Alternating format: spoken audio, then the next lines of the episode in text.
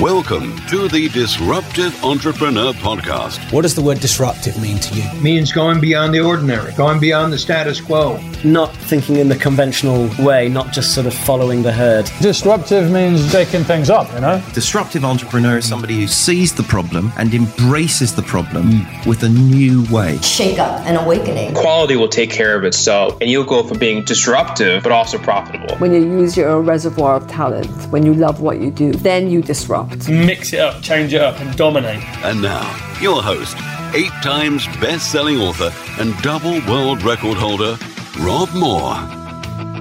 Hi, it's Rob Moore here. Now, sorry to say it, but shut your mouth and do this instead. I think there are too many people out there trying to get ahead who are talking too much and not listening enough. So the problem is when you are talking, you are not listening. So the information, the education, the inspiration, the little details that you can pick up from people, from conversations, from courses, you miss because you are talking and not listening. Now, you know when people are waiting to talk rather than actually listening to you. You can sense it. They're like, uh, uh. They're always on the edge waiting to talk. And when people are waiting to talk, they are not listening, they're waiting to talk.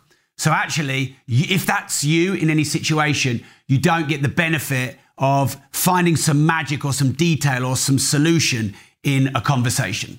Now, I believe all, the, all solutions to all problems and everything you need to find and discover to learn and grow and succeed, I believe they are on podcasts, they are on YouTube videos, they are in conversations, they are from mentors, in masterminds, on courses.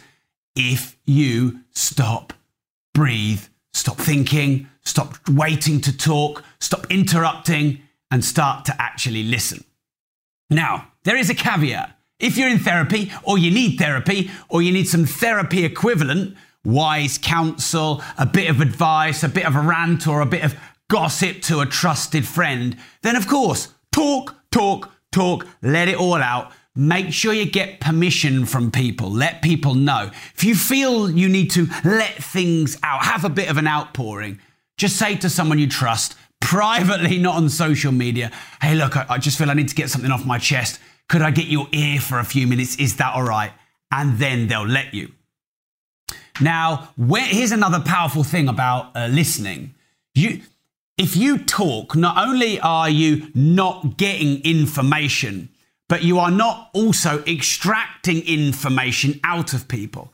But when you listen and occasionally ask good questions, people will tell you all sorts of stuff that maybe you wouldn't have expected. They'll give you really um, juicy, specific, maybe even secret bits of information that can make a huge difference in your business and your personal development. I'll give you an example.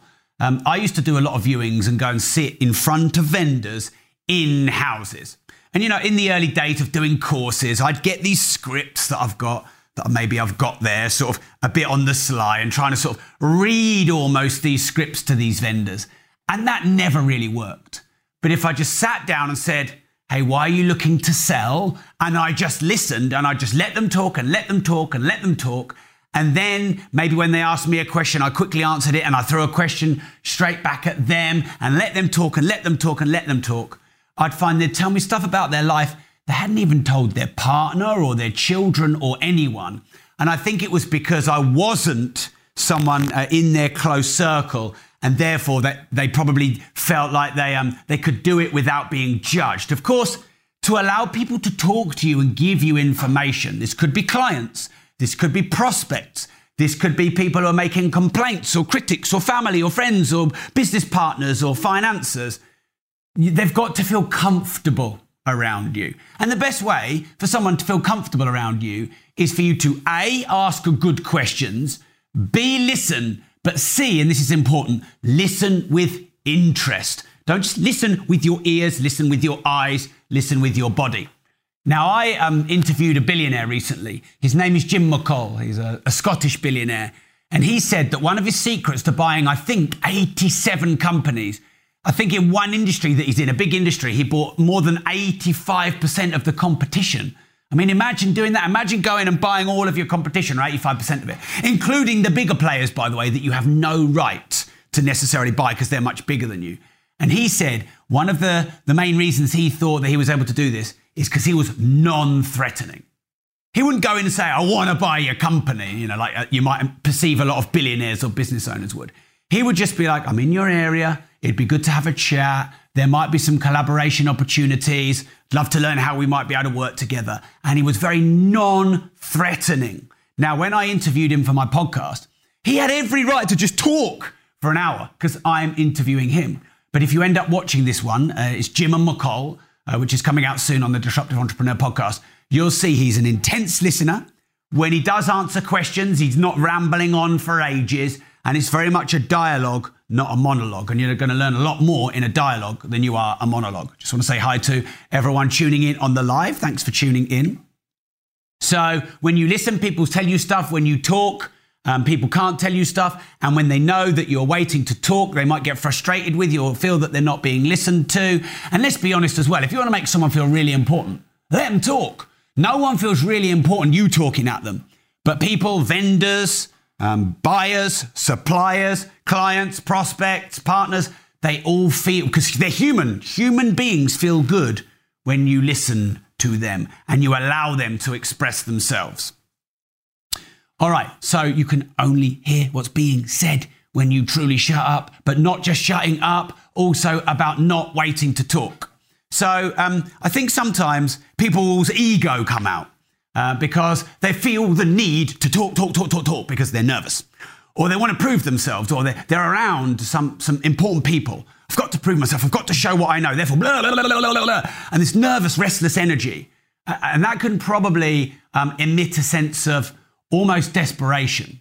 And it takes a lot of, a lot, a lot of wisdom and self awareness and self confidence to sit in a situation where your ego wants to prove yourself uh, and actually just to sit and listen and take it all in. If you're in a mastermind, the best seat in the house, if you want to be uh, progressing and developing your business and personal life, the best seat in the house is the person who has the least amount of knowledge, who is worth the least amount of money. Now, of course, this is difficult for the ego because the ego wants to impress people and, and be on a level and be as good as everyone else. But you are going to be dragged up and learn the most when you have the uh, lowest net worth in your circle. But I think it's our ego and our defensiveness and our fear of being judged that stops us doing that. Now, not everyone you know rambles on and talks over, etc. Some people say nothing and do nothing.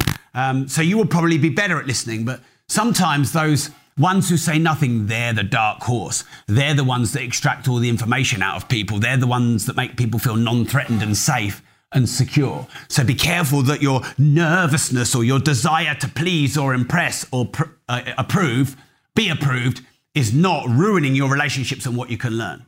The next thing is when you get triggered. So we all get triggered, let's be honest. But when we get triggered, sometimes, not everyone, but some people want to lash out. They want to defend themselves, they want to attack, go on the offensive, prove people wrong, get into a debate, an argument, to win the argument, to beat someone down. And again, I think that that is uh, not shutting your mouth, it is opening your mouth. And I think a lot of people get themselves in trouble. Not most of the time, but a small amount of time when they're triggered. They say and rant stuff publicly on social media, in email. And by the way, when it's on social media and it's in email and it's public, it's out for good. It's going to index, it's there for good. Uh, and my business partner always says to me, Rob, if you write or say something, would you be happy with it being on the front of the Sun newspaper? Because if you're not, maybe you should think about that. So I think a lot of people are actually really damaging their business and personal relationships. Not 90% of the time, but 10% of the time when they're triggered and they react and they blurt and they, they splurge out and then they say and do things that they regret. Uh, then what happens is you feel the pain, you react to someone else's um, comment or judgment. Maybe you were the one that got triggered first, then you react back to them, then you trigger them, and then you create this vicious cycle of everyone getting triggered. And I don't know if you've been in a situation where something relatively innocent or menial was being discussed. Someone got triggered, someone got triggered back, and then it turned into this massive thing. And you always do that, and you say that. And by the way, now you can have this. And all of a sudden, it's created this massive uh, debate and an argument, and you ruin relationships. knowing when to speak up, but knowing when to shut up, I think is emotional mastery, it's business mastery, it's life mastery. Uh, and so for me, and this has been a big uh, thing in my life because I've either been really suppressed, I've avoided conflict, I've hidden away in the corner when I've been challenged. And I've always seen that as a real weakness in me. I hated that about myself. But then every now and again it would all build up, build up, build up, build up, build up, and then I just couldn't, I couldn't hold it in, and then bang, unleash the fury. You're gonna get a massive outpouring, falling down moment. Everyone gets it.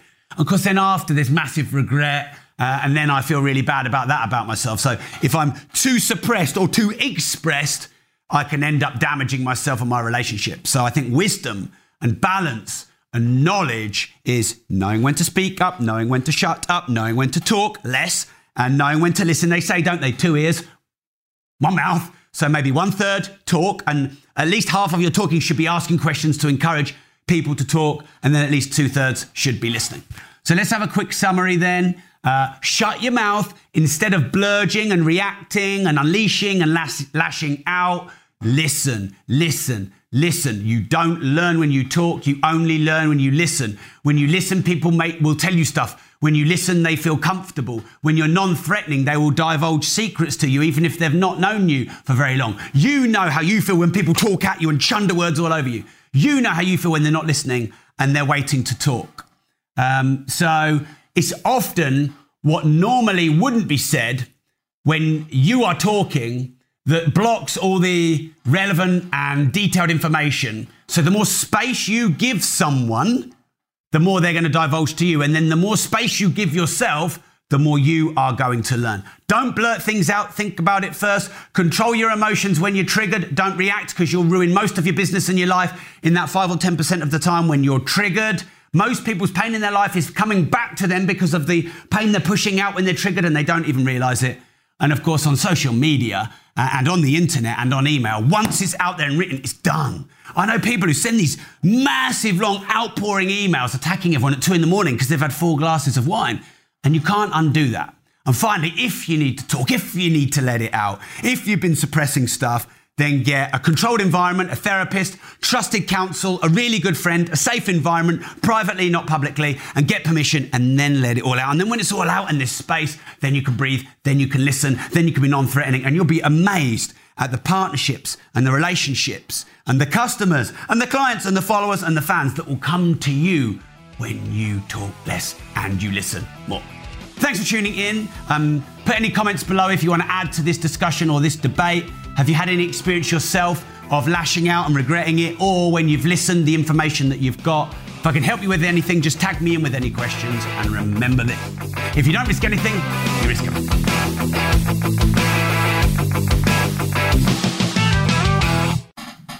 This chair is squeaky as anything.